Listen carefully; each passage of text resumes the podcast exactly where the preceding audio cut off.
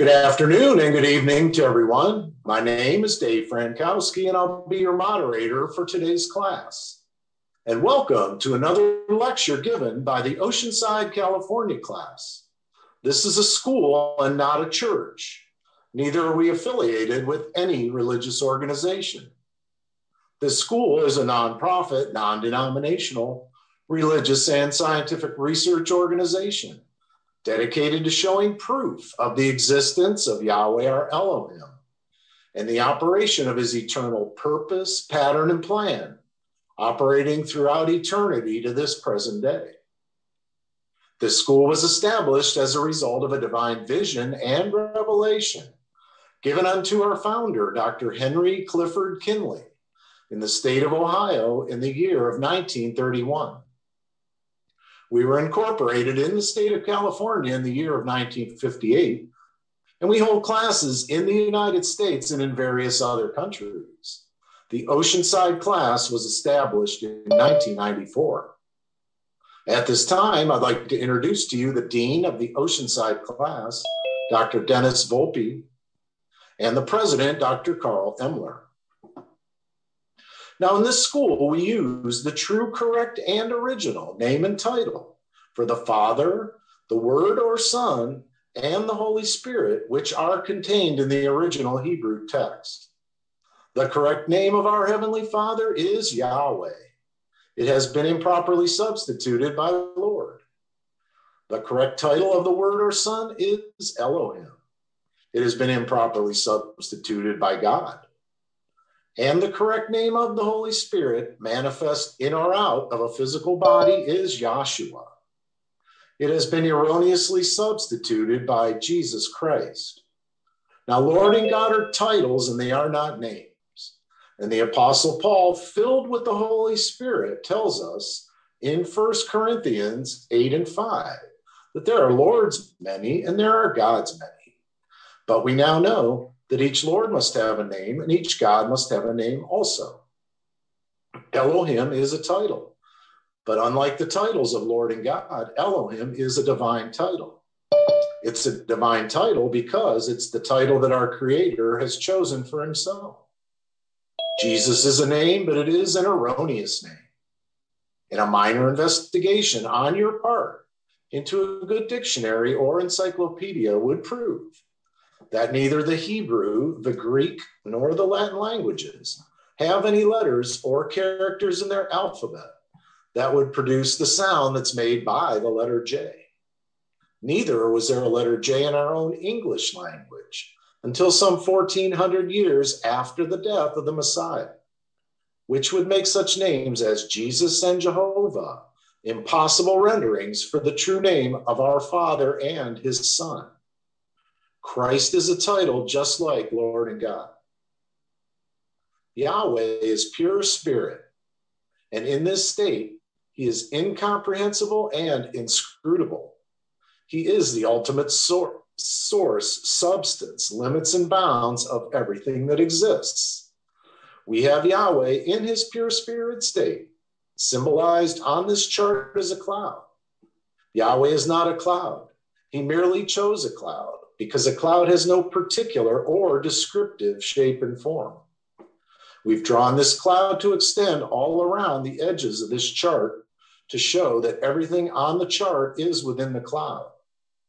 In like manner, everything in the universe abides within the pure spirit state of Yahweh. Yahweh, knowing that man could not perceive of him in this pure spirit state, took on shape and took on form right within himself as Yahweh Elohim. This is the Word or Son, a super incorporeal being, that is, having the shape and form of a man, but without flesh and blood. This form can only be seen in divine visions and understood in divine revelation. Later on, this self same spirit manifest himself in a physical body and he walked the earth plane as Yahshua the Messiah, who the whole world calls Jesus Christ. Now, there's only one name given unto salvation, and we must know that name. So, a simple yet intelligent question that we should ask ourselves is What did they call the Savior when he walked the earth plane? And a further understanding of this name and title may be had by reading the preface to the Holy Name Bible. Also, in this school, we teach by the divine pattern of the universe. It's the divine pattern because it's Yahweh's pattern. After Yahweh led the children of Israel out of the land of Egypt, he called Moses on top of Mount Sinai, and he showed him this threefold tabernacle pattern in a vision. Later on, Yahweh instructed Moses to build a physical one in the wilderness, just like the one he had seen in his vision on the mount. The tabernacle pattern is a threefold pattern consisting of a most holy place, a holy place, and a court round about.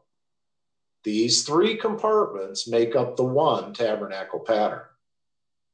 In this school, we show proof that everything in the universe is made and it operates according to the structure and the function of this threefold tabernacle pattern, and that absolutely nothing escapes the pattern. The school has 10 primary constitutional objectives and aims, and they are as follows one, to help you find and know Yahweh our Elohim as he really is and actually exists. Two, to form a nucleus of universal brotherhood of humanity in Yahshua the Messiah without distinction of race, nationality, creed, sex, caste, or color.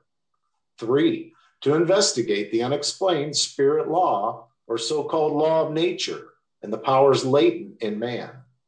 Four, to encourage and promote the study of the scriptures, comparative religion, psychology, philosophy, modern practical and occult science.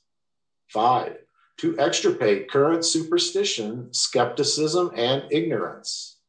Six, to learn, know, and understand the operation of Yahweh's eternal purpose through the dispensations and ages. Seven, to discern and avoid being deceived by Lucifer, the serpent, the devil, the dragon, or Satan and his demons, operating the mystery of iniquity on earth through the dispensations of time. Eight, to earnestly contend for the common salvation and faith, which was once delivered unto the sons or children of Yahweh. Nine, to make known that Yahweh from the beginning ordained there is no other name given among men whereby man can be saved, saving the name of Yahshua the Messiah. And 10, to inherit eternal life now in the kingdom of Yahshua the Messiah, with the hope of immortal glorification in the new earth state.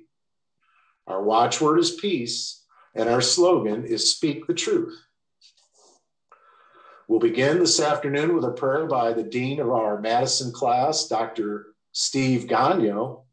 And we'll have a scripture read, which will be Revelation, the 12th chapter, 21st chapter, pardon me. And that'll be read by Dr. Gail Josephson from our Green Bay class. Good evening, class. Good afternoon to the rest. Um, take a moment and uh, just give thanks to our Heavenly Father for having considered us in eternity and caused us to come into an enlightenment down here. And we are most thankful and uh, to carry on the fight for the truth and, and uh, endure down here on planet Earth and uh, continue until the end, until the glorification in the Spirit. Let us all say hallelujah. Hallelujah.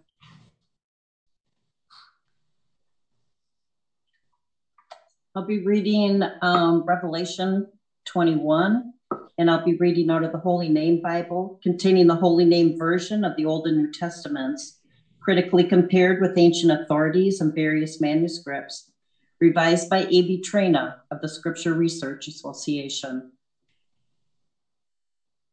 chapter 21. And I saw a new heaven and a new earth, for the first heaven and the first earth were passed away, and there was no more sea. And I, John, saw the holy city, New Jerusalem, coming down from Yahweh out of heaven, prepare, prepared as a bride adorned for her husband. And I heard a great voice out of heaven saying, Behold, the tabernacle of Yahweh is with men, and he will dwell with them, and they shall be his people. And Yahweh himself shall be with them and be their Eloah. And Yahweh shall wipe away all tears from their eyes, and there shall be no more death, neither sorrow nor crying, neither shall there be any more pain, for the former things are passed away. And he that sat upon the throne said, Behold, I make all things new. And he said unto me, Write, for these words are true and faithful. And he said unto, unto me, It is done. I am the first and the last, the beginning and the end. I will give unto him that is athirst of the fountain of the water of life freely. He that overcometh shall inherit all things, and I will be with his and I will be his Eloah, and he shall be my son.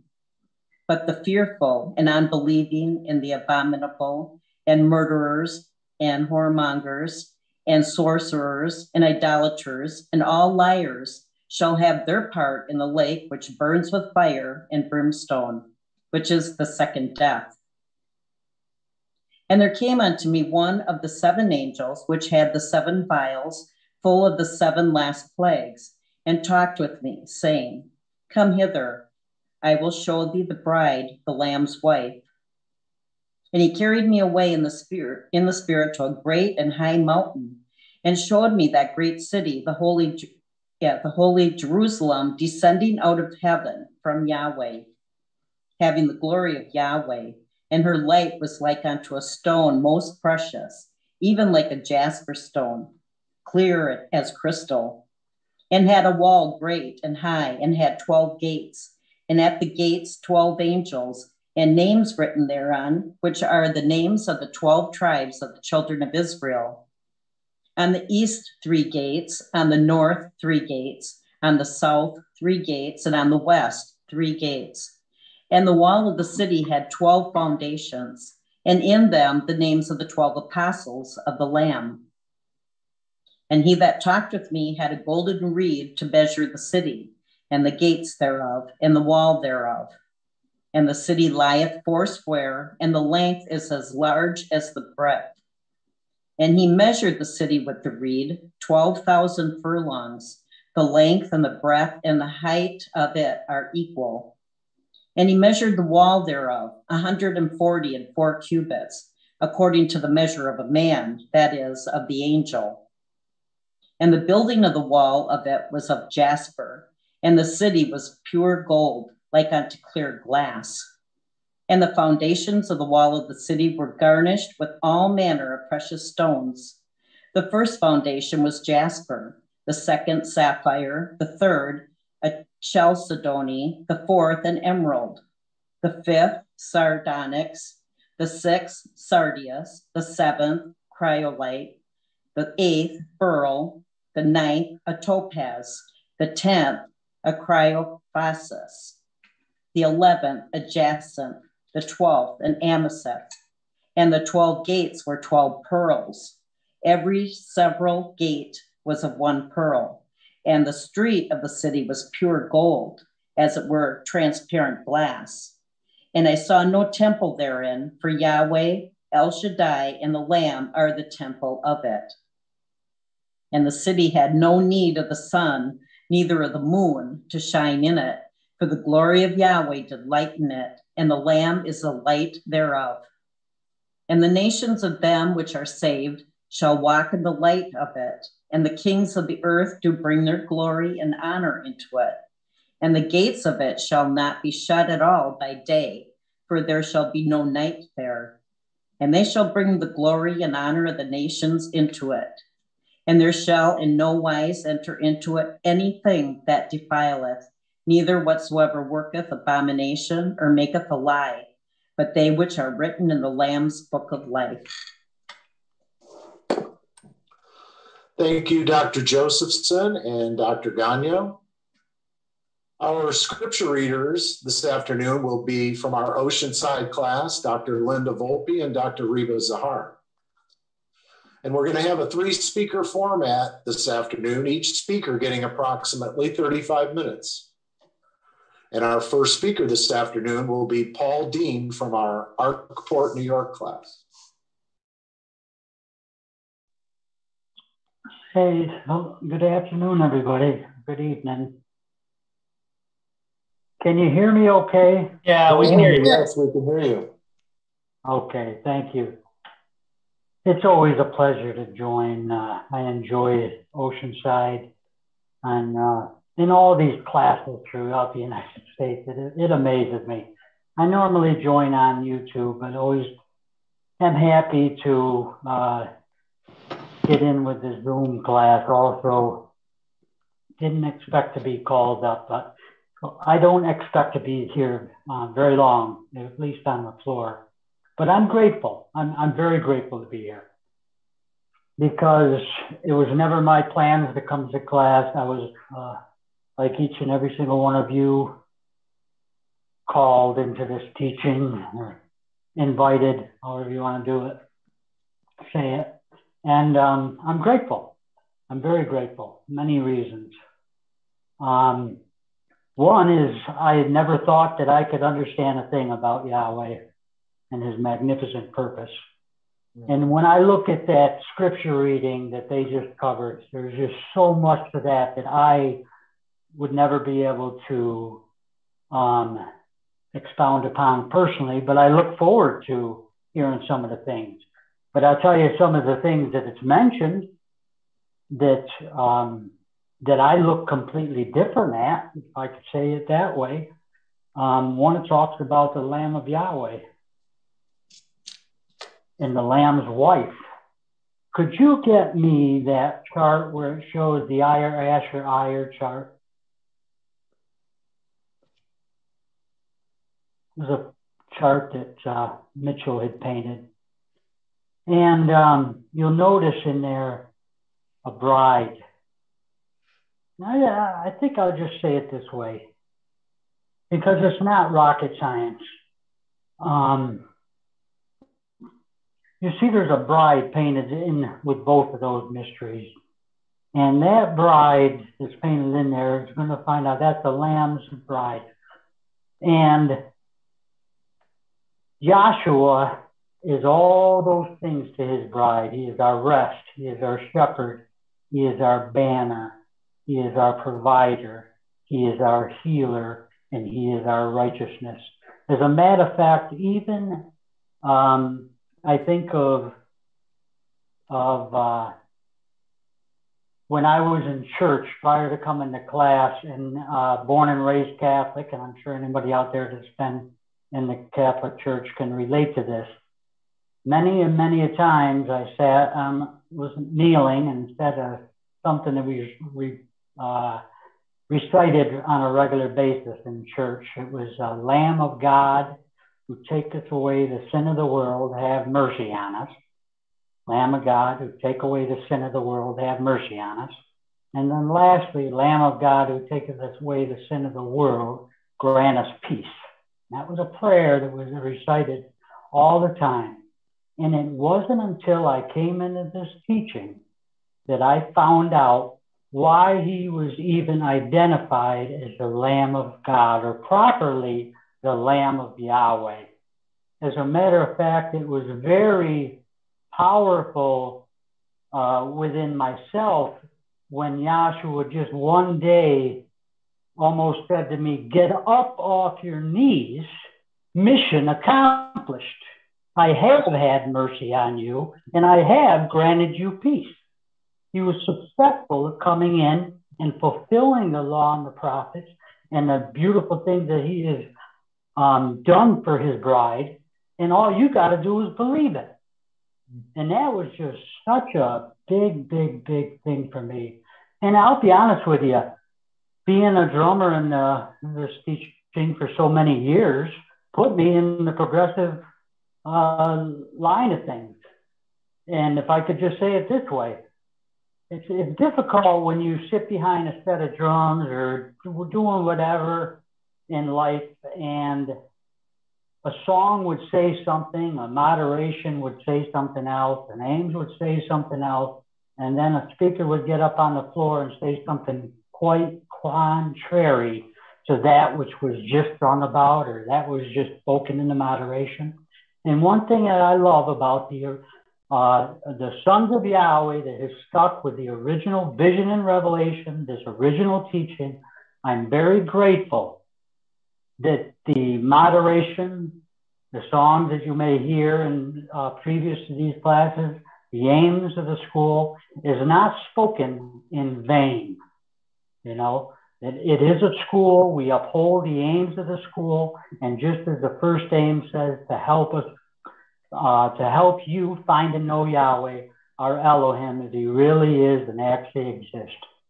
And nobody listening now or any speaker on this floor could ever take credit for, for the things that we've come to learn. It's a result of a direct uh, uh, divine vision and revelation directly from Yahweh that He's blessed each and every single one of us with.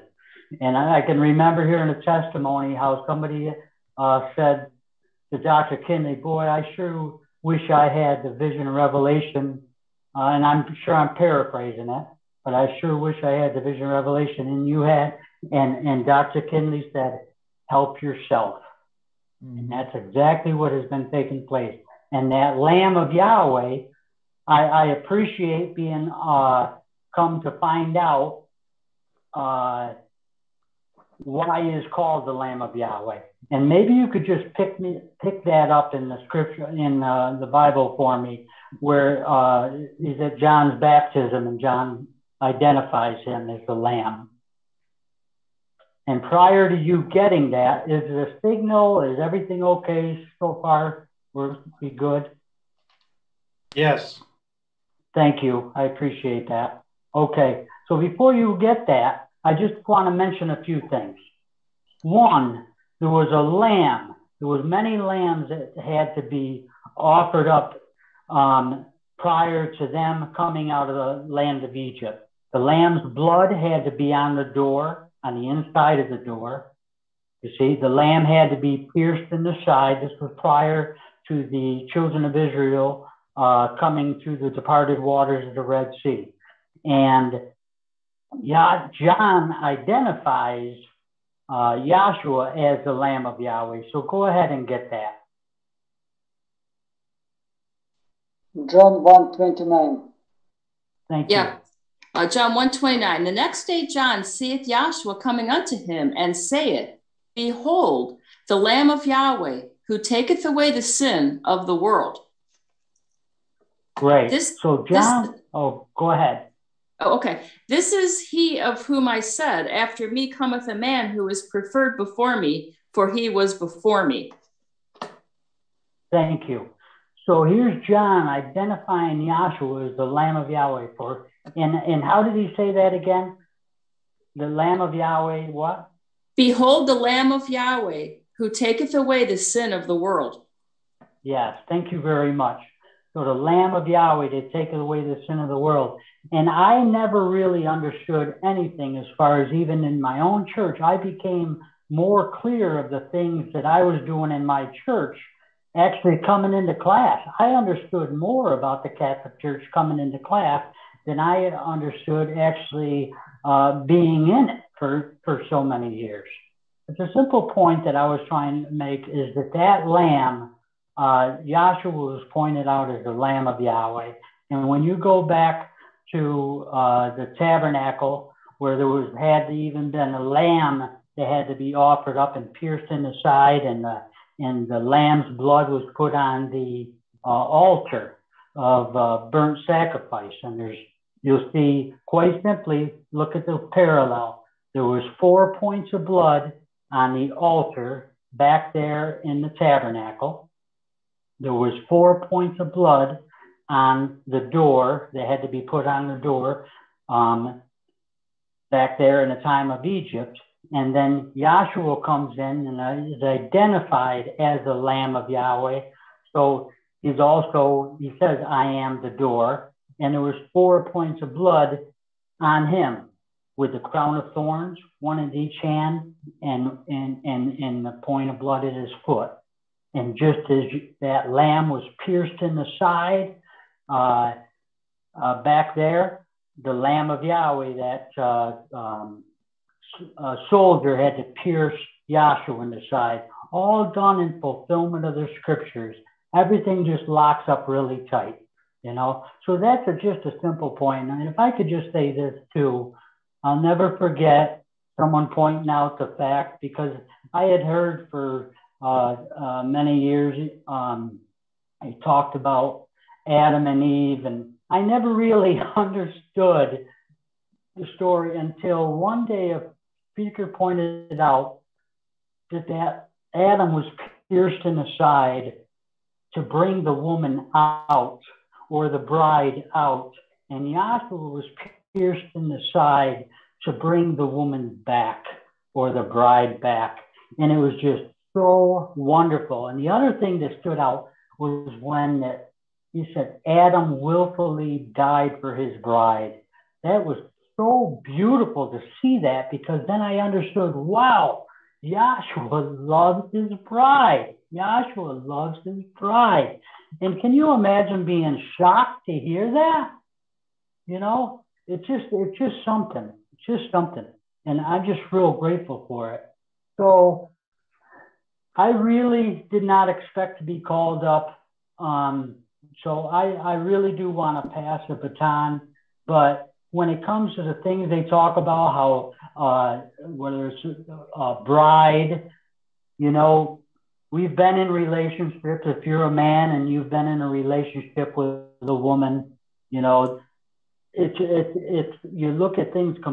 it's just beautiful you a physical marriage shows forth a spiritual marriage and when you have when you're blessed enough to have a, a beautiful physical marriage it's just wonderful to have the reality of that you know just as you and your spouse are one in your heart and your mind it's no different now with Yahshua. You know, you are, uh, as a matter of fact, he's a mediator He's the only mediator between Yahweh and man. And if I could just mention this too, I can recall on the floor somebody saying once that there came a time that you're going to have to reconcile some of these doctrines. And I'll never forget it because it was the preaching of the people that came in to um, uh, class and taught the original teaching and preached the gospel it was like a breath, uh, breath of fresh air um, to me. And uh, there was a lot of confusion on things uh, when I was coming out of that, when I was coming out of that progressive doctrine. And I can remember someone saying, you know, there comes a time where you got to reconcile these things. There were so many things that I had so many questions in my mind. And I was so grateful when Yahshua finally brought me out and I realized that this is the gospel of reconciliation that reconciles man back unto Yahweh. It's not going to reconcile any kind of doctrine. You know, it's not the gospel to uh, reconcile doctrine. It's, it's, it's, it's, it's the gospel of reconciliation to reconcile man back unto the Father. So I'm grateful that when Yahweh says, I'm the Alpha and the Omega, I never understood anything about that prior to coming into class. Never realized that our own physical existence, Yahweh declared the ending from the beginning. When we come into life, uh, we don't have much hair. When we exit, we don't have much hair. Coming in with no teeth, exiting with no teeth. Uh, you look at a nursing home or a nursery, the same principles. When you're coming into this world, you can't walk. A lot of times when you're coming out of the world, you can't walk the same principle. Yahweh declaring the ending from the beginning. Biblically, um, same thing. Uh, told Moses he wrote five books. He was the first one to write. John on the Isle of Patmos. He was the last one to write. He authored five books. Yahweh declaring the ending from the beginning. You know. So and then and it goes on to talk about the book of life, and it's just a wonderful thing to know that Yahshua knows each and every single one of our names and it's wonderful to actually know his name. You know, 6,823 times alone that name was in the Old Testament alone. That was a name Yahweh so chose to give to Moses. He said, That is my name forever. Each and every single one of us breathe that magnificent name. Uh, gives each and every single one of us life, witnessing to the true life, uh, Yahshua. So with that, I'll pass it over to the next one. I, uh, my love to all the brethren. I appreciate you guys upholding this magnificent teaching and staying with this magnificent gospel. Uh, much love to all you and peace in Yahshua. Thank you. Thank you, Dr. Dean. And our next speaker this afternoon will be the Dean of our Madison class, Dr. Steve Gagno.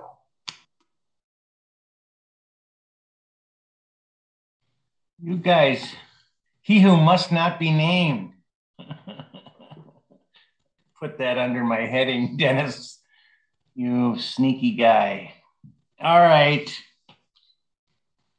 I thought I got off with a prayer. I I enjoyed everything Paul had to say. In a short time, he said a whole heck of a lot, and uh, you know, I mean, to fall victim of the Catholic Church and be deceived, and then come out of that, and then kind of get dragged into another situation where the classes started subtly changing and be caught up in that mess and be pulled out of it uh, is pretty incredible. Two times. And, uh, um, you know, I, I, I never, I, I was uh, deceived in the world, but I never got hooked the second time. And I'm thankful for that. But we're all in the same place. Yahweh, Yahweh runs his purpose and he knows how to bring about a son into perfection. He knows how to do it. And uh, Paul's way was fit for him. It was fit perfectly for him. And my way is fit perfectly for me. And uh, it all brings around, you know, when uh, in Ezekiel, the 36th chapter, it talks about, I will cause you. He will cause you. He will bring you through and be your savior the way he wants to bring you through and be your savior and everybody's got a different testimony, but in the end, you all have to bow to the truth and bow to Yahshua. And uh, is uh, it, it, it's we had class today, and I had visitor from Green Bay, and it, we just had a nice class, simple, but about uh, the first speaker was talking about people not being committed to coming to class anymore yeah, some people are like they got excuses, and he was so there's no excuse. You know, this is the truth. You can't get lazy down at the end, and you know you can't let people be your in your face in your way. You you just got to fight for this thing. This is it. This is the truth. And uh, it occurred to me when he sat down. I I got up for just a short time, and then I put Sasha up, but I I was looking at, uh, can you zoom out a little on Mount Sinai here? This whole Moses chart. Yeah. I was using this Moses chart, and uh, the ch- children of Israel uh, knew who Yahweh was when they were in Egypt. I mean, they had a promise from Abraham, so they knew something about Yahweh enough to cry out, and they cried out and were delivered. And uh, they came through the divided waters of the Red Sea, came out of bondage, and Yahweh made a covenant with them. And it just sort of uh, it struck me when the first speaker was talking about uh, some of these things about covenants and and stuff, uh, and people saying, "Well, I know all this stuff already. I don't need to come down there. I don't need to be at the class. I don't need to be in the room. You know, I already know all these things." you know, and they were, this was their stand. And he was saying, well, it's not like that. Uh, you know, you, you have to come and support the gospel. And so, and, and while he was showing me the argument, that's when I, it occurred to me that it, when the children of Israel at the base of the mount and Yahweh spoke to them, all the things he wanted them to do. And, and all that Yahweh said, we will do. They said, all that he said, we will do. And uh, Yahweh made a covenant with them under those conditions that they would do these things. And uh, they they couldn't keep the covenant. They couldn't keep it. And the second generation went on and so on and so forth. But what I was looking at is Yahweh gave them witnesses that he was with them with the lamb down in Egypt and opening up the Red Sea. And, and they had a creator who showed them who he was with witness and evidence. And just like you and I, when we come into this class, we, we learn about the names of Yahweh and you breathe the names, and Yahweh loves his names. And Exodus 9 16 says, In very deed, for this cause have I raised you up, uh, Egypt, so that you could I could show my power and destroy Egypt. You know, and the power was in the name, and you know, Moses had just gotten the name, and and all this stuff is showed to you and you believe it and you come down here and then they, we show you how the covenants work. We show you you know institution fulfillment. We show you all these things and you're happy and you're all this. And then suddenly you go well i know all that so i don't need to come anymore. See you're doing just what that first generation did. You're forgetting that you know they're your first love. You know we make a commitment we come down here and we love the truth and we say, uh, you know, a lot of people won't deny that this is true, but they just don't want to come anymore. I, have already heard all those lectures. And these are the people I'm talking about that just sort of fall asleep on it. And, uh, you know, that's just like walking out on your spouse and just saying, okay, been there, done that. We're old now. The heck with it. Just take off. And uh, it's just, that's not, your love should increase uh, through being with them. You know, it's a, it should get stronger every day versus, you know, get old. You know, and uh, I don't know. I don't have a lot I want to say either, other than this fact that it is. Uh, it's hard to watch people um, look at this thing and you know and say, "Well, I've heard it all," you know, and uh, you haven't heard anything, if you can say that. You haven't heard anything. You've heard information. You know, um, somewhere along the line, you, when we hear these witnesses, and people will say you breathe his name, and you, there's a pattern, and everything goes by it, and all of these witnesses, and we check it out. We always say, "Go check it out. Go check it out. Go check it out." There's comes a time when all of a sudden you realize Yahweh is perfect. And you watch the, and you're in classroom and you look at the charts and you hear the preaching of this gospel, you know, done right. It's perfect. There's no flaws in it. You know, it's, it's, you check it out and it's perfect. You're the one with all the flaws. You're the one with all the, Yahweh's perfect. He wants you to know him and he, he's showing you he's perfect. He has perfect love. He he keeps his promises. He he will deliver you. You know, you stay true and obedient. You, he will deliver you if you call on him. You know, call on him. Let him be the one. You know, uh, I mean, David uh, when he went up against Goliath, you know, they tried to throw armor on him. He goes, I haven't tried this stuff, but I know Yahweh was with me when I had my sling and he, I killed a bear or I killed a lion and all the things he killed. He goes, I'm going out there with what Yahweh gave me. And he stood and he applied what he knew to stand in a situation. And uh, that's the real gospel being preached is can you stand? Can you do it? Not some lecture, not some, you know, and people, you know, this thing gets prettier and better the longer you're around, and, and there's more jots and tittles than you could ever imagine in every little thing. You know, uh, the other day I remember Dennis after one of the green. I never heard that. He said it after one of the Green Bay classes, and I was thinking, yeah, even Dennis will say that, or even Carl will say that, or even this, you know, the people you think know it all. They don't know it all. I mean, we're talking about Yahweh, who's infinite in wisdom, intelligence, and knowledge. Who can know all that? You know, and then we're constantly moving. We're not just sitting. We're moving forward and experiencing and looking out into the creation and trying to understand the purpose of Yahweh in the midst of Satan. This the God of this world is Satan, and he's got it, and we're in it. And Yahweh's delivering us, and we're trying through all that, we're trying to preach this gospel in simplicity and pull a few out here and there and, and you know band together and stand and defeat the devil in this. He can't win. He won't win.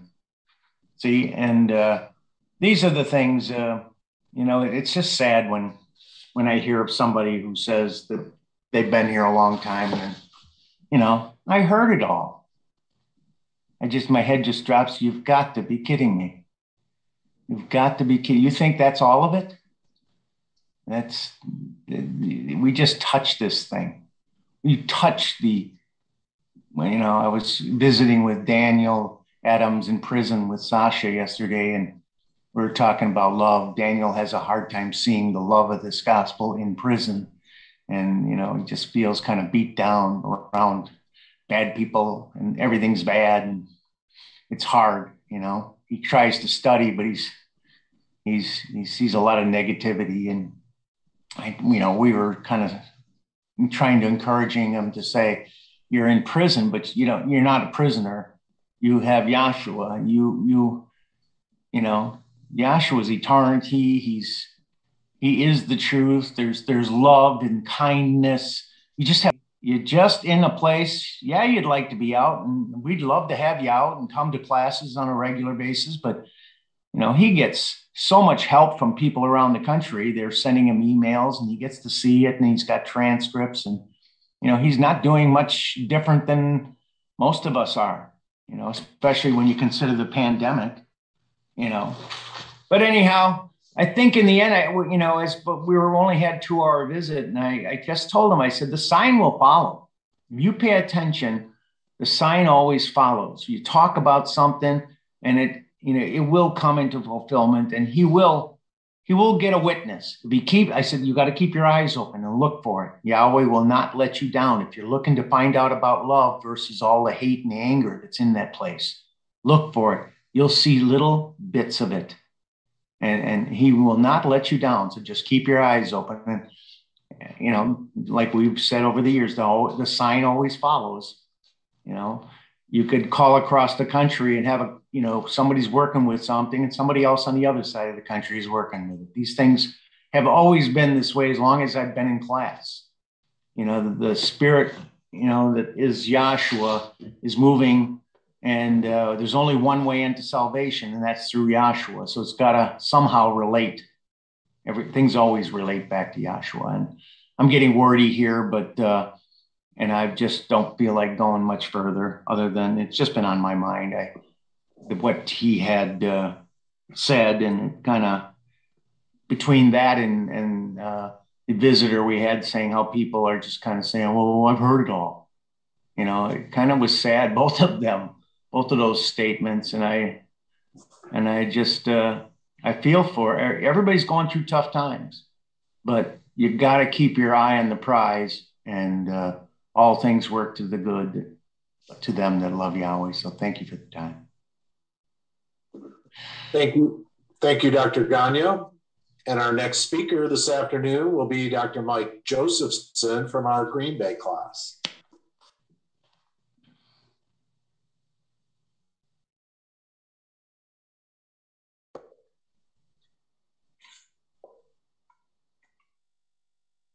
Well, I was comfortable for a while. Yeah, clean all that up, Mike.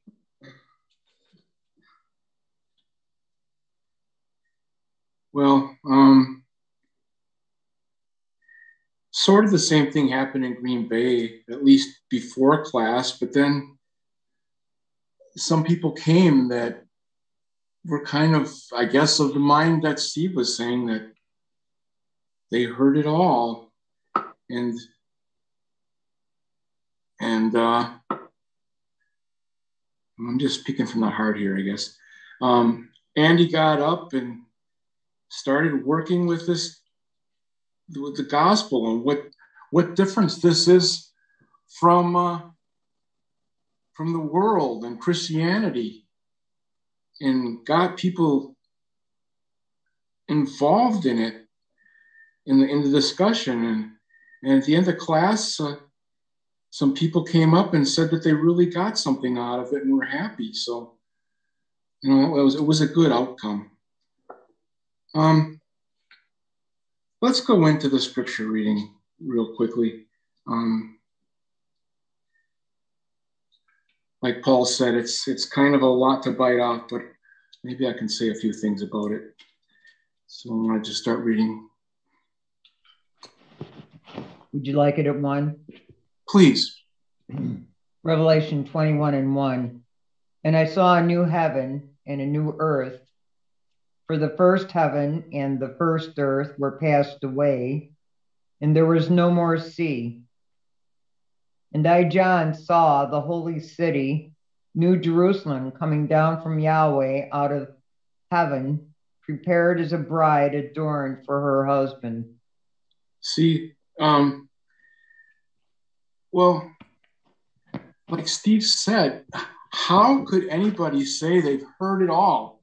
I mean, like this scripture is talking about things to come. It's talking about uh, a new earth state that, I mean, and believe me, we need a new one, man. The, the earth that we're in the heaven we're in now is is not good. There's there's nothing there's nothing in the flesh worthwhile. And boy, it's just, you know, this pandemic thing, it just, it, it never gets old. It, uh, something new comes up and it's always worse. Keep going, Reba. Uh, verse 3 And I heard a great voice out of heaven saying, Behold, the tabernacle of Yahweh is with men, and he will dwell with them, and they shall be his people and Yahweh Elohim himself shall be with them and be their Elohim.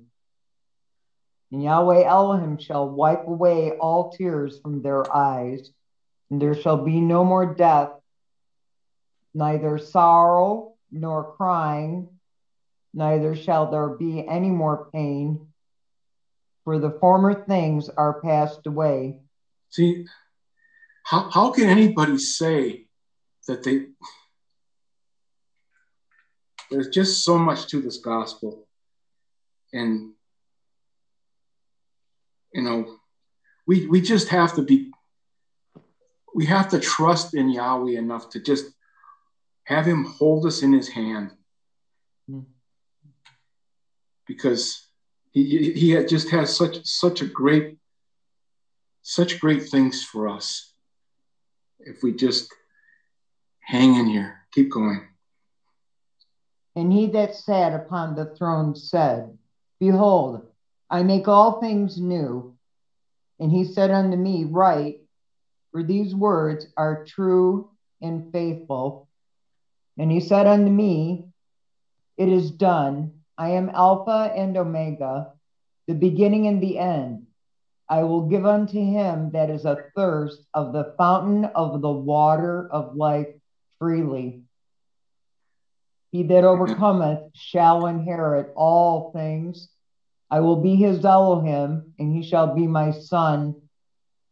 But the fearful and unbelieving, and the abominable, and murderers, and whoremongers, and sorcerers, and idolaters, and all liars shall have their part in the lake which burneth with fire and brimstone which is the second death.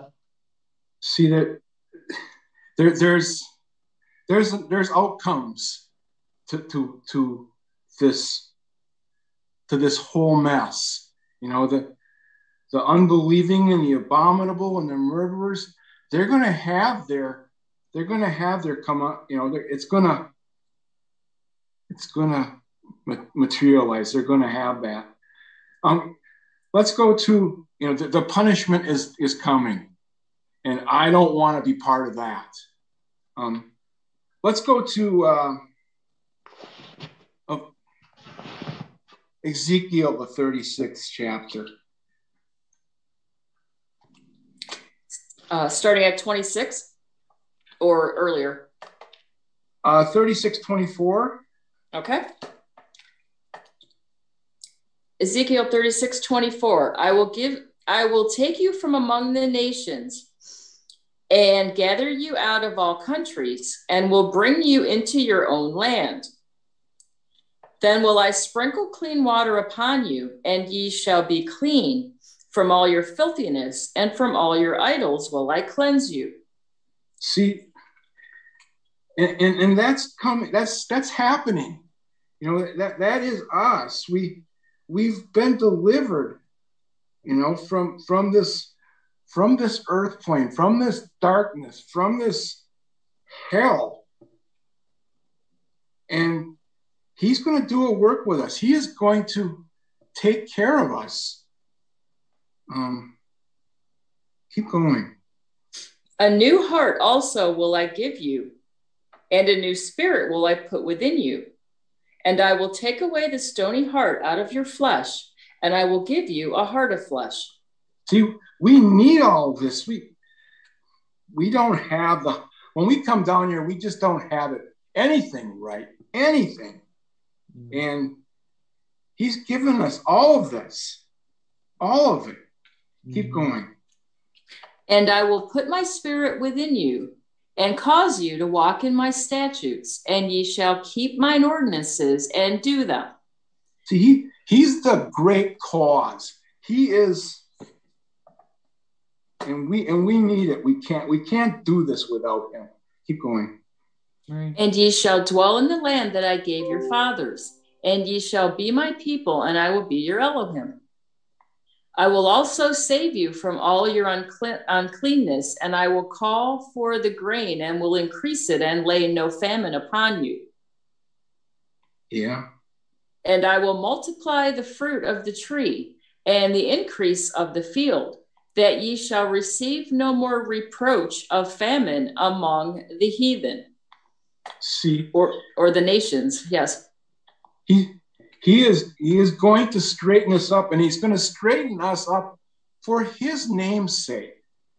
Is that in there somewhere? Did, did you already say 23, it? 22, okay. or 21. Okay, 21. Go back. Yeah. Oh, yeah, okay. But I had pity for mine holy name, which the house of Israel had profaned among the nations to which they went. Therefore, say unto the house of Israel, Thus saith Yahweh Elohim, I do not this for your sakes, O house of Israel, but for mine holy name's sake, which ye have profaned among the nations to which ye went. We, we read this all the time. We read the 36th chapter of Ezekiel. And, and we, we sometimes we kind of take it a little bit out of context because at this is this is at this is at captive this is they messed up and they're and they're being punished. But now he's gonna he's gonna rally and he's and, and they're and he's gonna save them for his name's sake just like it says there. Um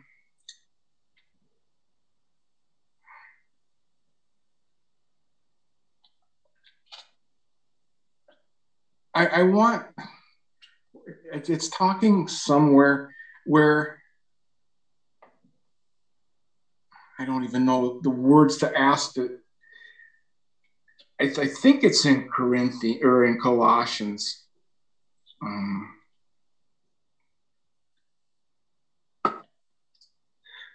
we got it last night, but what, what was that with the? I'm sorry, folks medicine? Um, it, it's where it, where we will do Yahweh's work, it, oh. believing Yahweh's work. Yeah. Yeah, or believing is Yahweh's work. It's um, John 6 28. Try, try this. Yeah, that's it. That's it. Good job, Sasha. Where was it? John 6 28. Thank you.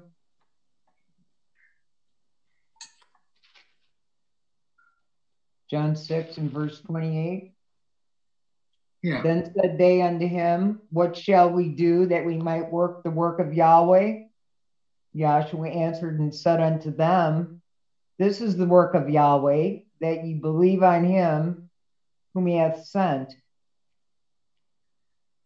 They said therefore unto him, What sign showest thou then, that we may see and believe thee? What dost thou work? Um, go to uh, the John 17 and pick it up at about, well, just pick it up right at one. John 17 and 1. These words spake Yahshua and lifted up his eyes to heaven and said, Father, the hour is come, glorify thy Son, that thy Son also may glorify thee, as thou hast given him power over all flesh, that he should give eternal life to as many as thou hast given him. See, you know, this, this is what's happening. This is Yahweh is, is giving Yahshua the power to have to give eternal life to those that are, are, are destined to have that. Um, keep going. And this is life eternal, that they might know thee, the only true El, and Yahshua Messiah, whom thou hast sent. I have glorified thee on the earth. I have finished the work which thou gave me to do. And now, O Father, glorify thou me with thine own self, with the glory which I had with thee before the world was. You know, someone talked about this scripture way back, and it really kind of opened my eyes up to it. It's this is this is this is not this is not your average apostle or dis- disciple that's writing this. This is coming straight from the creator. And it's saying this is life eternal. And and we're in this class that has that has people that that, that actually you know well it, it was given to a man. That had a vision and and that man you know dr kinley it, it was it was special. And and what other religion can say this is life eternal and this is how we get it? It's just down here. It's it's nowhere else. You know and, and like steve already said how can you walk away from that? It, it boggles my mind. Um,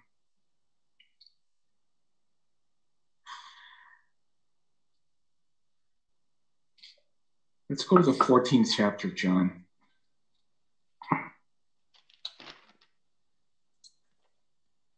Where would you like it? Just a sec, I'll let you know.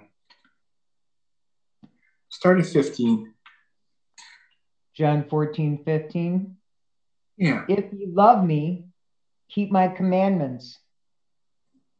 And I will pray the Father, and he shall give you another comforter, that he may abide with you forever. Even the Spirit of truth, whom the world cannot receive, because it seeth him not, neither knoweth him, but ye know him, for he dwelleth with you and shall be in you. See, it, the, the truth is not for the world. It's not.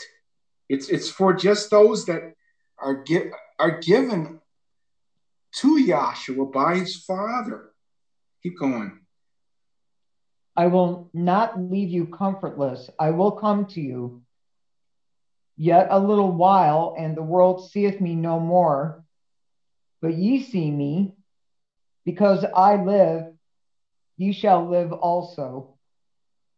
At that day, you shall know that I am in my Father, and ye in me, and I in you. He that hath my commandments and keepeth them, he it is that loveth me, and he that loveth me shall be loved of my Father, and I will love him and will manifest myself to him. Judas saith unto him, not Iscariot, Master, how is it that thou wilt manifest thyself unto us and not unto the world? Yahshua answered and said unto him, If a man love me, he will keep my words, and my Father will love him, and we will come unto him and make our abode with him. He that loveth me not keepeth not my sayings, and the word which ye hear is not mine, but the Father which sent me. These things have I spoken unto you, being yet present with you. Okay, 26 is what I really want, but go ahead. But the Comforter, which is the Holy Spirit, whom the Father will send in my name, he shall teach you all things and bring all things to your remembrance whatsoever I have said unto you. See that this this this whole thing is is not for the world. And and we have we have that comforter in this class. We ha- we have someone that can straighten out all the that what's that's wrong with the world and and and, and comfort us and, and teach us. This is a great gospel. This is I, I just don't even have words. Um, I'm, I'm just I'm just thankful to be part of this. I, I'm just I'm just in awe of it, you know, every day, you know, and and I'm kind of glad that Dallas is coming up and and we're gonna I'm gonna have a chance to just be part of this yet. Um, I, I, I just don't really have a lot to say, but just that I'm very, very thankful that I'm in this class. And uh, I'll just turn it back to the moderator. Thank you.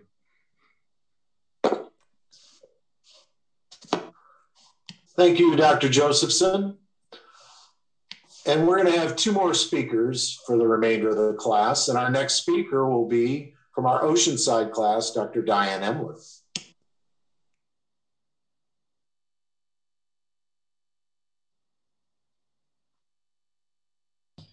Diane's on her way. We got to get situated.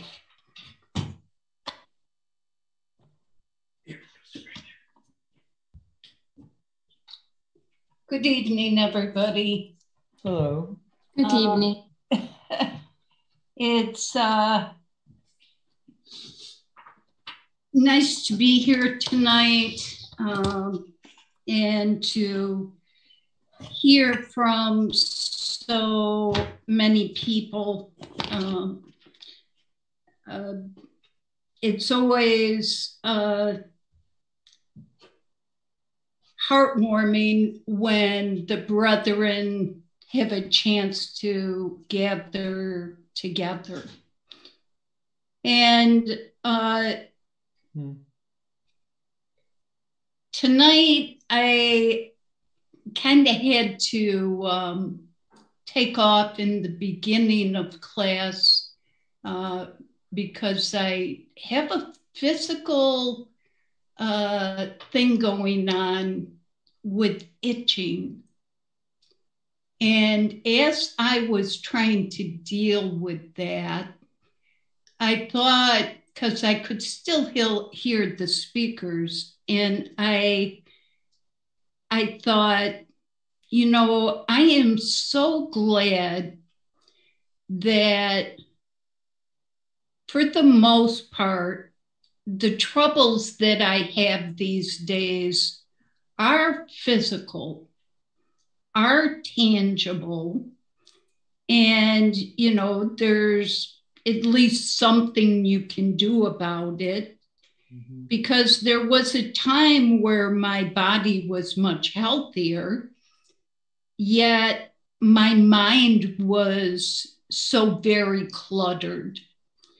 And uh, the mystery of iniquity always seemed to be able to creep in and cause me to doubt. And uh, years ago, um, someone from the floor said that doubt is like a crack in the dam. Mm-hmm. And if you don't get that straightened up, then uh, it's just going to end up being a flood. And those things are uh, difficult.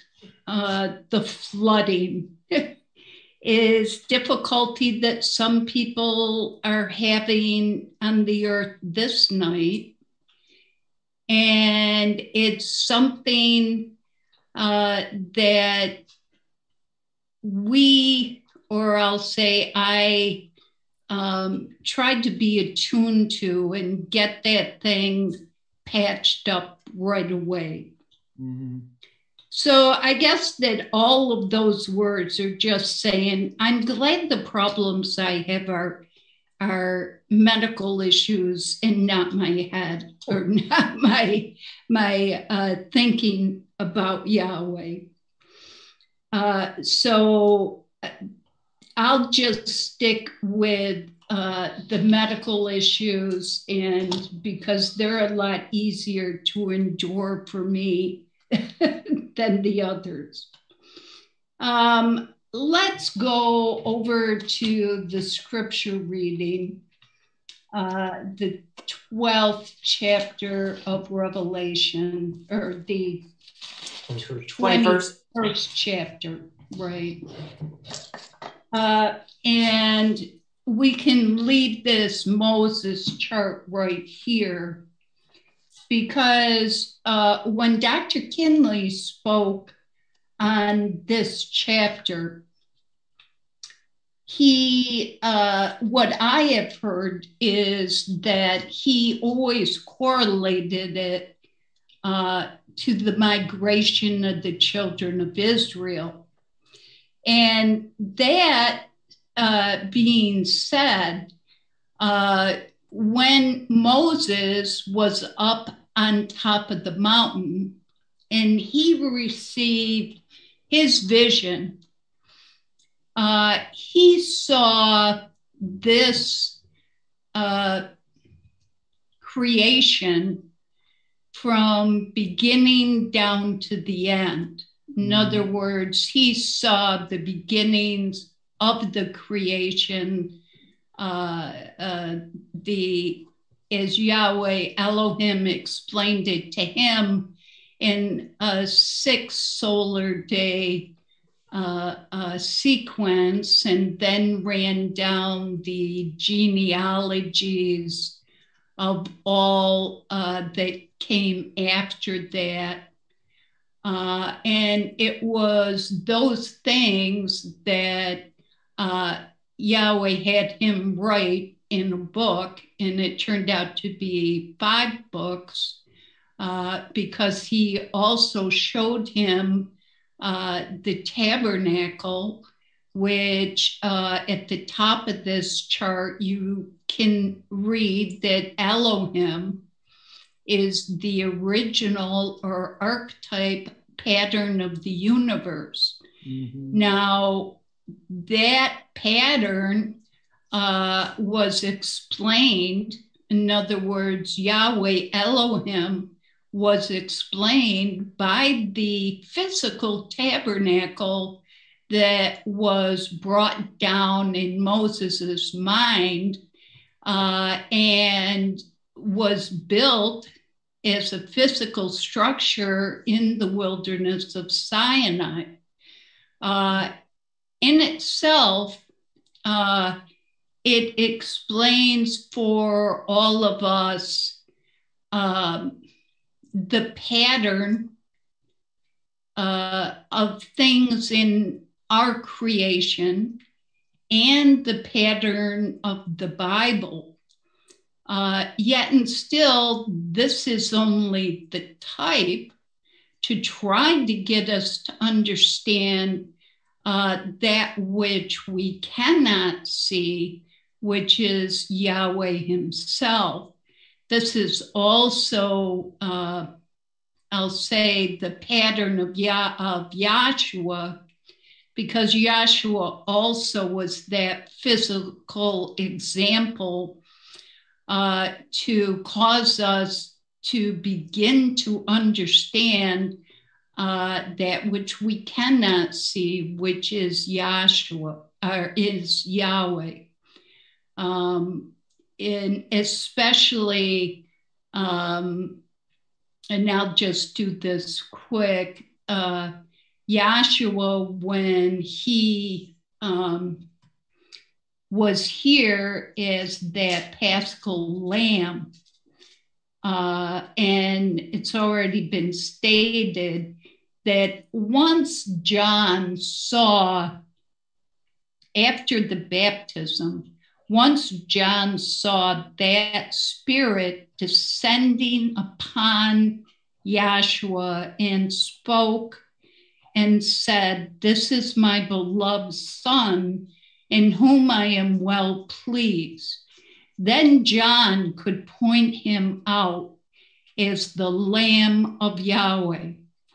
And since Yahshua was here to fulfill the law and the prophets, those things written of him, then being the Lamb, uh, all you had to do was look on back at the lamb that was offered up in Egypt, uh, having uh, the offering up that lamb without spot and blemish, and Yahshua being without sin.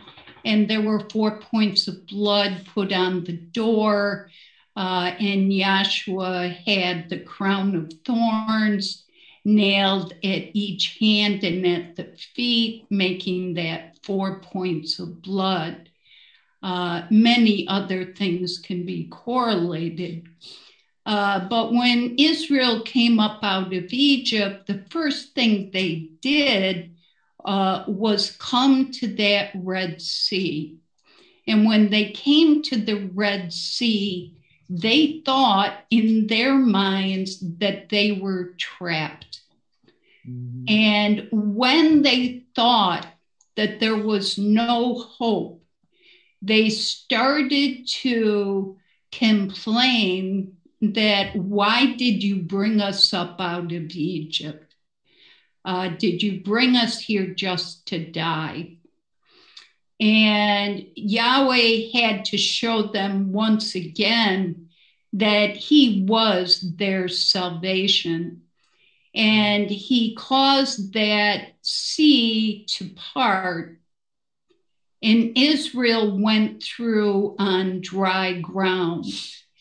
And that was truly an opening of a door or the opening of that veil.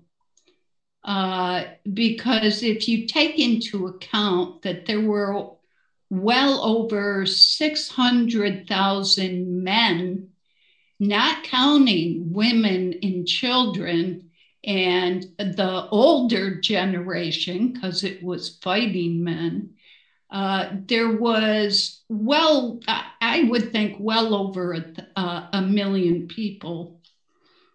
Uh, that's just a guess. Uh, and the book reads that they walk through the Red Sea uh, five abreast. Right. And I can barely imagine how long that would take.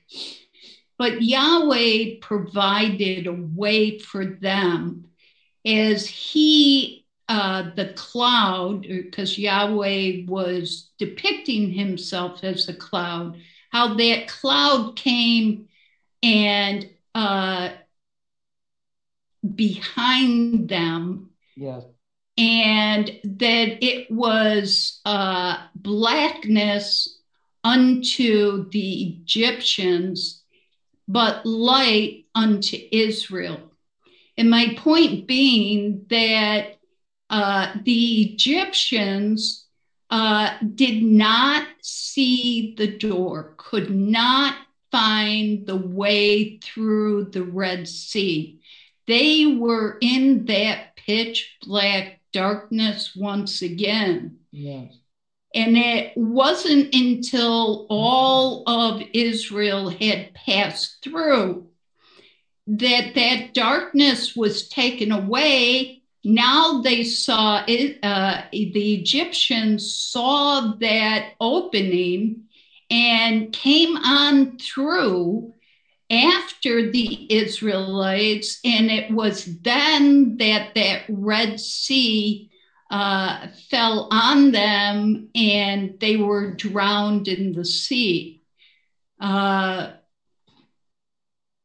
that unfortunately was not the end of the mystery of iniquity, though, because the uh, demons that were inhabited those bodies just went about to find new bodies, and that explains the problems that Israel had in the wilderness. Mm-hmm. Now, um, back to the tabernacle, I want you to see that the altar is showing forth uh, Yahshua as that lamb.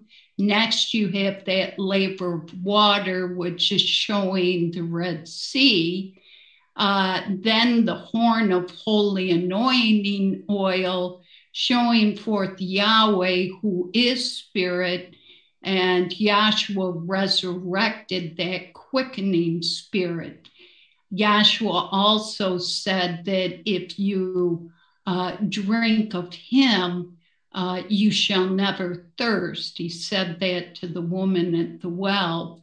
He also said that he was the light of the world, and that's mm-hmm. why you have a candlestick.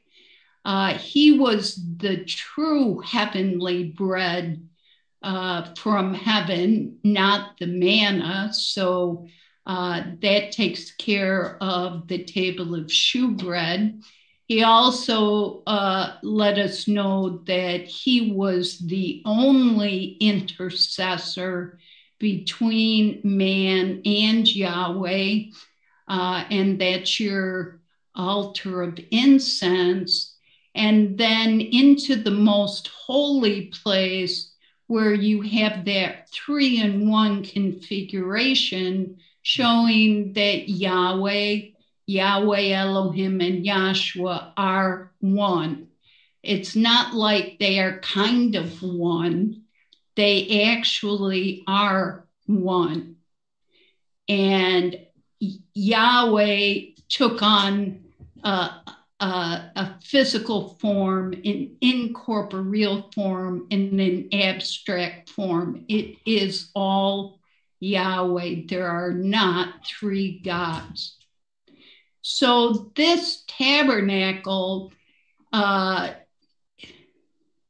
is showing forth that uh, Yahshua, uh, who is the pattern of the universe. Now, when John, over on the right hand side, of the chart is on the Isle of Patmos in AD 96. He too had a vision. And uh, the vision that he saw, uh, uh, he had to turn to see uh, the voice that spake to him. So John saw uh, not from beginning to end like Moses did, but from, if I can say, the end to the beginning. But they all both witness to the exact same thing. And that was something that Dr. Kinley impressed on his students uh, that um, that Revelation is not a huge mystery, the book of Revelation, uh, but it is just a repeat of what happened in Moses's vision. So, with that introduction, can we go to the 21st chapter of Revelation and pick it up at one? And I saw a new heaven and a new earth. For the first heaven and the first earth were passed away, and there was no more sea. So we know through reading, Paul talks about being lifted up to the third heaven. So if there's three heavens, then there's a first heaven, second heaven, and third heaven, just as the uh, uh, pattern shows us.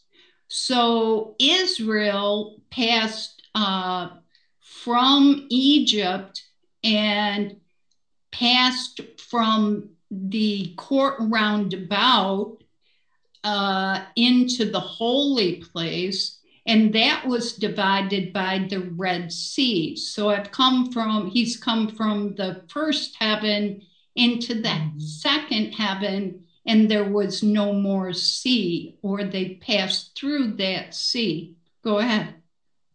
And I, John, saw the holy city, New Jerusalem coming down from Yahweh out of heaven, prepared as a bride adorned for her husband. Now, um, hold on to it there. And I think it's in uh, Psalms 19. Yeah. That tabernacle. Um, oh.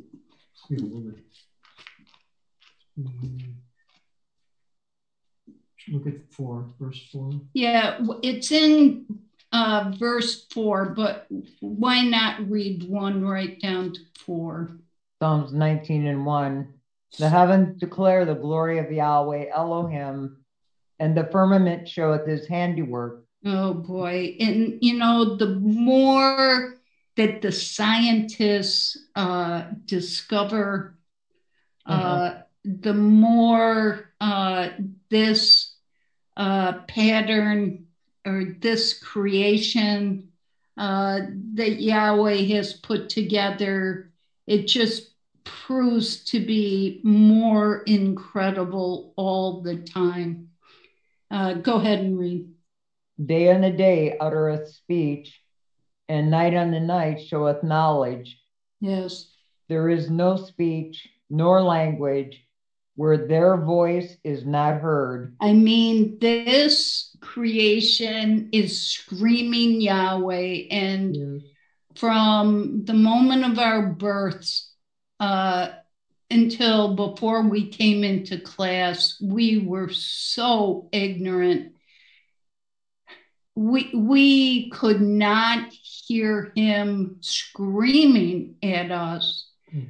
Uh, we couldn't hear or see what he was trying to show us uh, until he allowed us to hear and he allowed us to see, not with our physical senses, uh, but to be able to see a spiritual principle, to be able to hear his voice.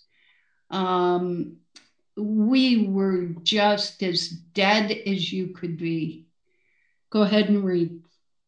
Their line has gone out through all the earth, and their words to the end of the world. And that's the way we have uh, seen it all along uh, in Isaiah 28. We won't get it. It's just line upon line, precept upon precept, here a little and there a little, as his purpose continues on line upon line upon line. Go ahead. In them hath he set a tabernacle for the sun so, in these witnesses, he has set a tabernacle.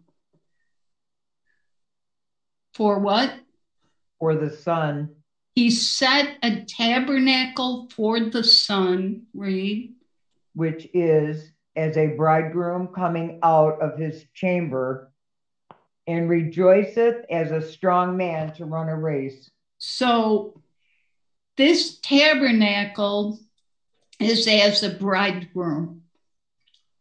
And Moses uh, gave uh, was given that tabernacle uh, on top of Mount Sinai, and he brought that back down to the bride. The bridegroom gave, came down and gave himself to the bride. Um, go back over to Revelation because I only have a couple minutes. Revelation 21 and 3. And I heard a great voice out of heaven saying, Behold, the tabernacle of Yahweh is with men, and he will dwell with them, and they shall be his people, and Yahweh himself shall be with them and be their Elohim. So here is the same thing that happened back in Exodus, uh, that that uh, uh, New Jerusalem coming from Yahweh out of heaven as a bride adorned for her husband. Uh, go ahead and read, uh, you're down at four. And Yahweh Elohim shall wipe away all tears from their eyes, and there shall be no more death neither sorrow nor crying, neither shall there be any more pain, for the former things are passed away. Now, these former things have passed away. Uh, just read down through six. Go ahead. Okay. And he that sat upon the throne said, Behold, I make all things new. And he said unto me, Write, for these words are true and faithful. And he said unto me, It is done. I am Alpha and Omega, the beginning and the end. I will give unto him that is athirst of the fountain of the water of life freely. Now, um, if we could go back over to Ezekiel 36, and I will finish up there.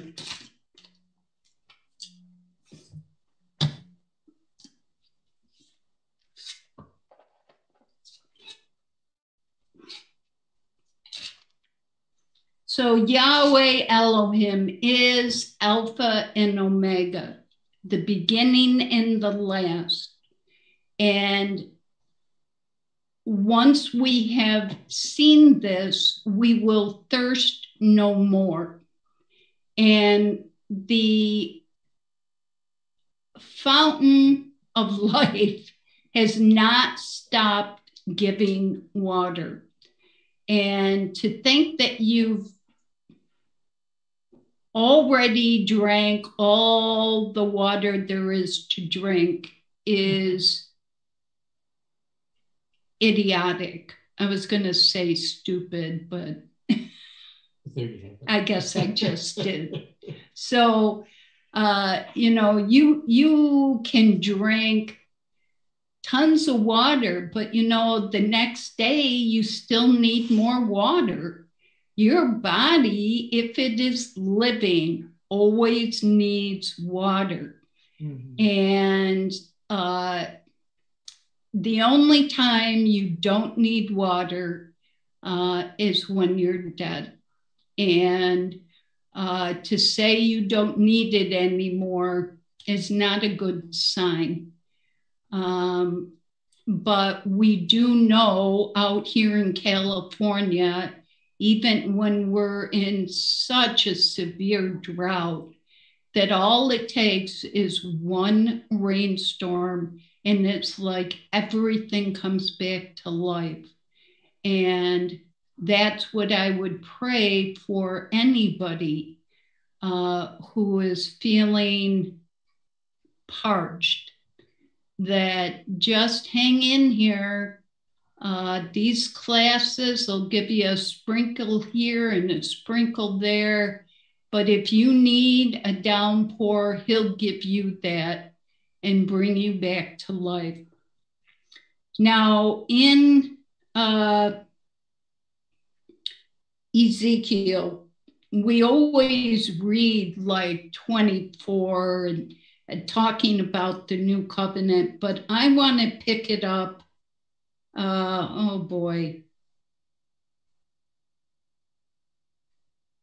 Uh, 31. Ezekiel 36, 31. Then shall you remember your own evil ways and your doings that were not good and shall loathe yourselves in your own sight for your iniquities and for your abominations. You understand? You look back and you just loathe yourself. Go ahead and read. Not for your sakes do I this, saith Yahweh Elohim. Be it known unto you, be ashamed and confounded for your own ways, O house of Israel. Read. Thus saith Yahweh Elohim in that day that I shall have cleansed you from all your iniquities. I will also cause you to dwell in the cities, and the wastes shall be built. Now, and, with this new covenant, or with him putting his spirit within you, with that happening, something happens to you. The waste shall be builded, the dwell in the cities and the waste shall be builded. Read.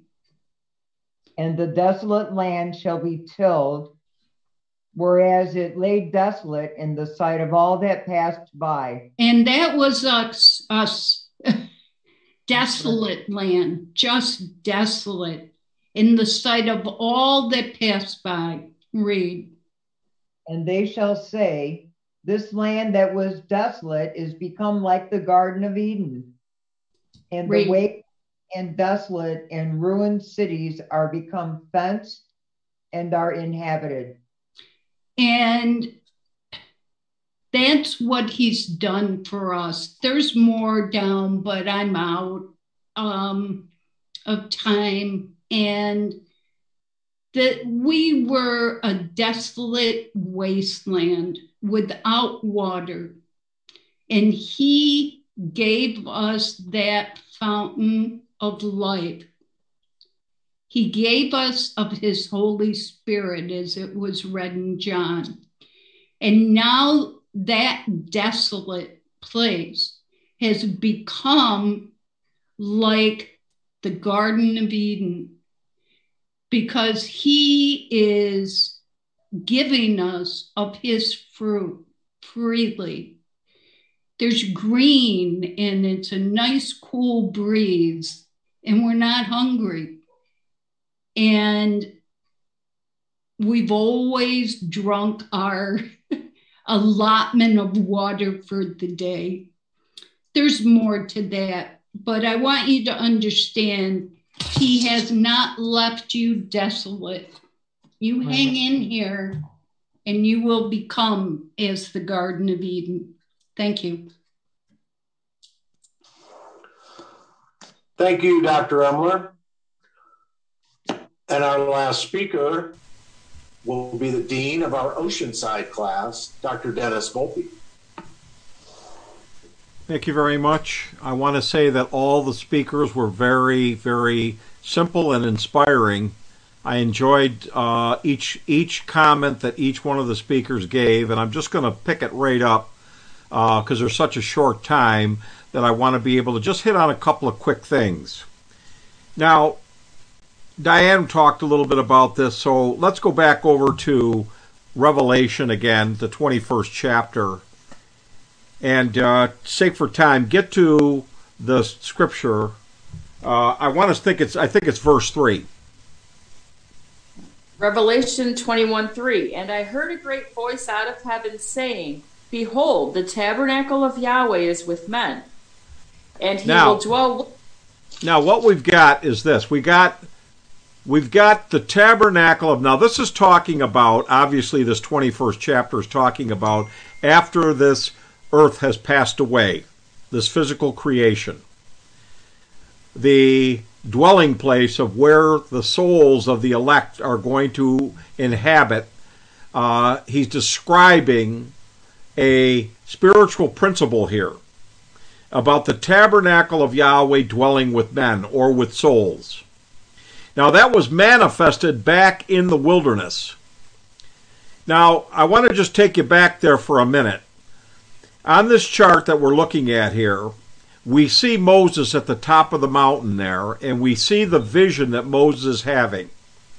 Now, in that place that Moses is, it says, uh, uh, Dr. Kelly talked about how he was called up into eternity. So Moses is not dwelling in what we would call the court roundabout of the uh, uh, habitations, if you will. He was in eternity, in the Spirit. Just like John said in his vision in Revelation, there, uh, he said, I was in the Spirit on Yahweh's day. Right. And that day is the day of eternity, not Saturday. Now, listen, what Moses saw there, and we taught this many, many times, is that what he's looking at is the vision of Elohim, the panoramic vision of Elohim. And he sees Elohim transform into a threefold intangible tabernacle, then back into himself. Now that preceded that preceded the days of creation that are painted on uh, coming out of Elohim. If you see that silhouette, that half side of Elohim, then the creation coming forth from that point forward.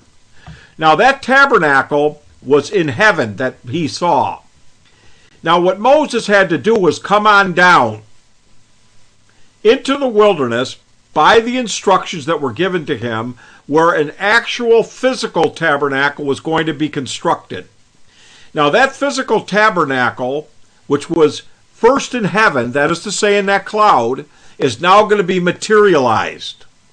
Now, one of the things that we often taught, or we have been taught in our foundation, was that that tabernacle, when Yahweh Elohim transformed into that tabernacle, then back into himself, that the ta- that that was to show that the tabernacle and Elohim are one and the same. Now, when the tabernacle is brought down, it's dwelling there on the ground. It's laid across the ground. And it's made physical now. All of those tribes were around the tabernacle camped. So we have the tabernacle of Yahweh coming down from heaven, dwelling amongst men right there in the wilderness of Sinai in the type and shadow. Now, what we want to want to key in on that tabernacle is a figure of Elohim being made flesh or fleshly, and that the tabernacle represents the days of Yahshua the Messiah dwelling in the physical body that was formed or transmuted from spirit. Now, I want to say this. That body of Yahshua was not a product of Mary or Joseph. It wasn't Mary's ovum or Joseph's sperm. That was a direct transmutation of spirit itself. And it can only be constructed by the Holy Spirit. In other words, the Holy Spirit overshadowed Mary and materialized that fertilized ovum into her womb. And we read over there in Luke that Mary conceived in the womb. Now, conception does not take place in the womb, it takes place in the fallopian tubes. Right. But here's the point I want to make. Just as it wasn't Joseph and Mary that were involved in the construction of that body of Yahshua the Messiah, what we find out is that when Moses saw the vision on top of Mount Sinai, and he came down, he could not leave it to mankind to build that tabernacle. Mm-hmm. And just as the Holy Spirit impregnated Mary, it was the Holy Spirit that built the tabernacle back in the wilderness. You say, well, what do you mean by that? Well, he chose out two men, Aholiab and Bezaleel. And what did he do? He put the Spirit in them of knowledge and understanding. In other words, the Holy Spirit had to fill or be in a Aholiab and Bezaleel to illustrate that it's the Holy Spirit that constructed that structure that we call the tabernacle, mm-hmm. not mankind. Now, I know the physical body, uh, you know, did the, as you say, the work of the of the of the products in there, but it was the Holy Spirit that had the knowledge and understanding to put that together. So it's a product of the Holy Spirit, showing it's not a product of man. Now, we say that that tabernacle on top of Mount Sinai was Elohim because we said that he transformed into that tabernacle to show that he and the tabernacle are one and the self same thing. So therefore, when we see that Yahshua the Messiah was constructed, the physical body was constructed by the Holy Spirit, not the product of a man or a woman, that it took the Holy Spirit to construct that, then we recognize that that was Elohim made flesh. Just as we recognize that the tabernacle was a figure of Elohim and it was made flesh or physical there in the wilderness. Now, what we're understanding is this in that tabernacle, what Yahshua did, or what Yahweh Elohim did, who is Yahshua, he had to divest himself of his glory. So the tabernacle does not look like a glorious structure from an aerial view. Or if you were standing at the 30 uh, at the straight gate, which was 30 feet wide, you would not see the true glory of the tabernacle. And this is the reason why. Give me the tabernacle chart if you wouldn't mind right now, please. Now, if you look at the way this is painted, you notice that the vessel of the brazen laver and the altar are a different, slightly a different color than the vessels that are in the holy place and most holy place. The vessels in the holy place and most holy place were essentially gold or overlaid with gold, solid gold and overlaid with gold. Where the vessels in the court round about are brazen, meaning right. brass can have a golden appearance, but it's not the same as gold. For one, one, perp, one thing that's important to understand about brass is that brass has what they call uh, the ability to tarnish. And if you check that out, it means to lose its luster. The word luster means the uh, reflection of light, the ability, the ability to reflect light. So brass can lose its luster it becomes dull. Where gold is a malleable metal, meaning that it's soft and easily formed and it never tarnishes. So if you found a piece of gold back in the pyramids from 3,500 years ago, it would have the same ability of luster that it had then today. Now, what's that trying to show you? Well, it's trying to show you that from the straight gate, you cannot see the true glory of the tabernacle because it's hidden behind that veil, those veils that we call the tabernacle or the tent. Those vessels of glory and of beauty are ha- kept hidden from the eye on the outside. The only way for you to see that is to be taken into the tabernacle and see the vessels of gold that lie in the holy place and the most holy place. Mm-hmm. But the brazen altar and the and, and the and the laver, which has a semblance or a manifestation of gold, that is showing forth what is demonstrated in the types and shadows and allegories in the earth plane. The court roundabout genders to the physical creation. Holy place represents the angelic and most holy place, of course, pure spirit. So what we see in the spiritual realms is where the gold lies. But in the court roundabout, we're seeing something that is a reflection or a manifestation, but not quite as uh, gl- glorious or able to uh, have the same properties of what's behind those veils. Now, when Yahshua comes in the flesh, let's go over. I boy, get me Isaiah 53, where this is a prophecy starting about one there. We can't read the whole thing, so I'm going to have to get you down there in Isaiah. Uh, Isaiah 53.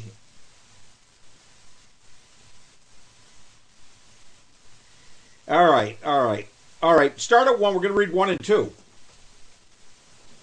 Isaiah 53 and 1.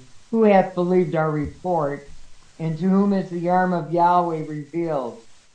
For he shall grow up before him as a tender plant, and as a root out of a dry ground. He hath no form nor comeliness, and when we shall see him, there is no beauty that we should desire him. Now listen, this is a prophecy about the Messiah, about Yahshua. And it's saying that he's going to come out of a dry ground and out of the this root, uh, uh, which is the stem of David, out of the tribe of Judah. And the dry ground is a representation of Israel not having any living water or spiritual understanding at that point. And we know that's according to the purpose. But the point is that he hath no form nor comeliness that we shall see him, and there's no beauty that we should desire of him. So on the outside, Yahshua looks quite ordinary. Nothing special about him. He didn't look regal. He didn't look like uh, a Hollywood type with a handsome look or anything of that nature. On the outside, he didn't look like much at all. But on the inside, all the vessels of beauty and glory were hidden down inside that soul or that Mm. divine nature that was within that body. Now, the key was for you to recognize that Yahshua did not come to make himself of any reputation. Go to Philippians. I think it's in Philippians, the second chapter, if I'm not mistaken. Let's see here. I could be wrong about could be the first chapter, but let's see. Yeah. All right. Start at five. Philippians 2 5. Let this mind be in you, which was also in Yahshua the Messiah, who Read. being in who being in the form of Elohim thought it not robbery to be equal with Yahweh, but made himself of no reputation, and took upon him the form of a servant, and was made in the likeness of men. And being found and being found in fashion as a man, he humbled himself and became obedient unto death, even the death of the cross. Now, here's what Yahshua did. When he came out of the angelic creation, he took off his glory on the outside. He divested himself of his glory. Well, that glory was that superincorporeal body. And he took that off. And he manifested, as it were, just like the tabernacle was overlaid with badger skins. Now, badger skins are not considered to be a precious fur, uh, uh, fur. Excuse me. It was not something that looked very valuable or very beautiful or anything of that nature. But all the beauty was on the inside. So this tabernacle represents Yahshua in the days of his ministry in the flesh. Outside, brass, nothing special. Inside, golden. So what we have to understand is what he's doing is, and let, and let, let me say it like this. We also know that Paul writes that had they known who he was, they would have never crucified him. Well, the mm-hmm. reason why the scribes, the Pharisees, the ones that conspired against Yahshua, had him put to death is they did not have an inkling of to what was walking around inside that body. And that was by design. Because Yahshua has to show his ability to take off or divest himself of that glory and manifest himself in the world looking ordinary and no beauty, no comeliness, nothing to be desired of him. Being raised in Nazareth, the son of a carpenter, and yet all the wisdom and knowledge and uh, treasures of Yahweh were hidden in him. Now, what that sets up is this it sets up that, uh, go back to the Moses chart, please. What it sets up is that in order for you to be a partaker of that glory, you're going to have to get inside the tabernacle. You're going to have to get right down inside that tabernacle and get past that veil in order to be a partaker of that beauty and glory. Mm-hmm. Now, somebody made the statement, I think it was Paul Dean, he talked about the woman being taken out of the side of Adam. And Dr. Kinley once said that when she was within Adam, she was safe, but when she came out, she became vulnerable to the devil. He said, now yeah. to fix the problem, we got to get the woman back in the man. Now, this is what has to happen. Yahshua has to gather us unto himself and put us back in him, where all the treasures of wisdom and knowledge lie. Now, what we're seeing then is this that the glory of the tabernacle was not manifested back there in the wilderness of Sinai. But when we get up to the land of Canaan, there's going to be a structure that is designed to be built, which is also threefold in nature, and it's Solomon's temple. The temple had a porch, an oracle, and a sanctuary. Now, the temple was glorious both inside and outside, so that Dr. Kinley used to say they overlaid that dome with gold, and on a on a, a bright sunny day when the sun was at its zenith, if you were standing at the bottom of Mount Moriah and looked up at the temple, he said the light would be blinding so you couldn't stand to look at it. He says, but it doesn't bother your eyes at all if you're inside the temple. But here's what I want you to see that when the time was right for that temple to be made manifest, all of those vessels that were in the most holy place and holy place were carried over and put into the temple. To show you that when Yahshua took off the flesh, manifested for 40 days and 40 nights in the earth plane, and not in a glorious body, and then ascended, that he was ascending and up back up into glory. So that that divine nature that had divested itself of, of glory and was walking around in a tabernacle of badger skins now is ready to put back on the glory that he had with the Father from the beginning. Get me over there, John, the first chapter, starting at verse 1.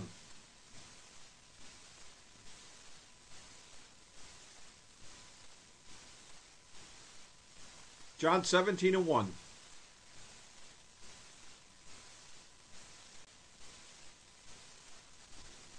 Can anybody hear me? These words yeah, Yahshua and lifted up his eyes to heaven and said, Father, the hour is come. Glorify the Father that the Son, glorify thy Son that thy Son also may glorify thee. Now here's Yahshua praying to the Father and asking the Father to glorify him that he may glorify in turn his Father. Read. As thou hast given him power over all flesh that he should give eternal life to as many as thou hast given him. Read. And this is life eternal, that they might know thee, the only true Elohim, and Yahshua the Messiah, whom thou hast sent. Read. I, I have glorified thee on the earth. I have finished the work which thou gavest me to do. And now, O Father, Glorify thou me with thine own self with the glory which I had with thee before the world was. Now listen, Yahshua had glory before the world, before anything was created. Now in Hebrews, the eighth chapter, verse 2, please read that and hold your point there. Somebody read Hebrews 8 and 2. A minister of the sanctuary and of the true tabernacle which Yahweh pitched and not man. Now, when it talks about the true tabernacle, what then was the tabernacle back there in the wilderness? It wasn't a false tabernacle, but it was not the actual true tabernacle. The true tabernacle was pitched by Yahweh himself. Well, when did Yahweh pitch a tabernacle? And that is talked about in Proverbs, the eighth chapter, starting at verse 22. Elohim or Yahweh, when he transmuted into that body of Elohim, that was the tabernacle, the original pattern of the universe, which is Yahshua. He pitched that body, meaning he constructed it and he put in it by measure all of the divine attributes that were necessary to fulfill and accomplish the purpose. Now, listen, that was the true tabernacle. Therefore, he was glorified in the Father before the world was. Now, he had to take that glory off in order to come into the earth plane and fulfill the tabernacle that was pitched in the earth plane, divesting himself of his glory, and then eventually later to do away with that tabernacle and take the essence that is inside the tent, those divine vessels of gold, and move them into a structure that is glorified both outside and inside, which is represented by the temple. To show you that at the end, and Paul said, We know not what he shall be when he appears. He said, But we will see him as he really is. So when Yahshua appears at the end of this age, he's going to appear in all of his glory that he was right from the beginning. And all of those glorified vessels that I'm talking about are now being put in you. And you're walking around with badger skins. I'm talking about this physical body, and that has to be taken off also. And you right. will be put right within Yahshua, your husband. And part of the glory of that structure of the construction of the tabernacle is the congregation of souls that will be glorified in him. And listen, Yahshua was not from the beginning a Jewish fellow walking around from Nazareth. he was a super incorporeal being and must return to that state. And we will also be, as Dr. Kinley had said, when he appears in that super incorporeal body, we're going to receive a new body that is also just like his, super incorporeal. So that Yahweh may be all in all, and the glory of Yahweh will be reflected in each one of us. We become a reflection of Yahweh pure spirit through that glorious body that we receive because Yahshua said, Glorify me now with thy own self, with the glory that I had with thee before the world was. So the glory of the Son and the glory of all of us is to be a reflection of the divine attributes of Yahweh himself in pure spirit. I'm sorry I had to chop this up. I'm sorry I couldn't go into it in more depth. Time would not permit it. I hope I laid something out there that would give you something to think about. But let's just say this uh, we cracked it now, and it can be worked with further. I hope you got something out of it. I want to turn it back to the moderator. I want to thank everybody for tuning in tonight, watching. Peace in Yahshua, and love to all the brethren. Thank you. Thank you, Dr. Volpe. We'd like to thank everybody who participated in our Zoom class today. We'd also like to thank those who have viewed us on YouTube. We hold our Zoom class here every Saturday from 4 to 6 p.m. Pacific time. At this time, I'd like to ask the class to stay muted until the live stream has ended.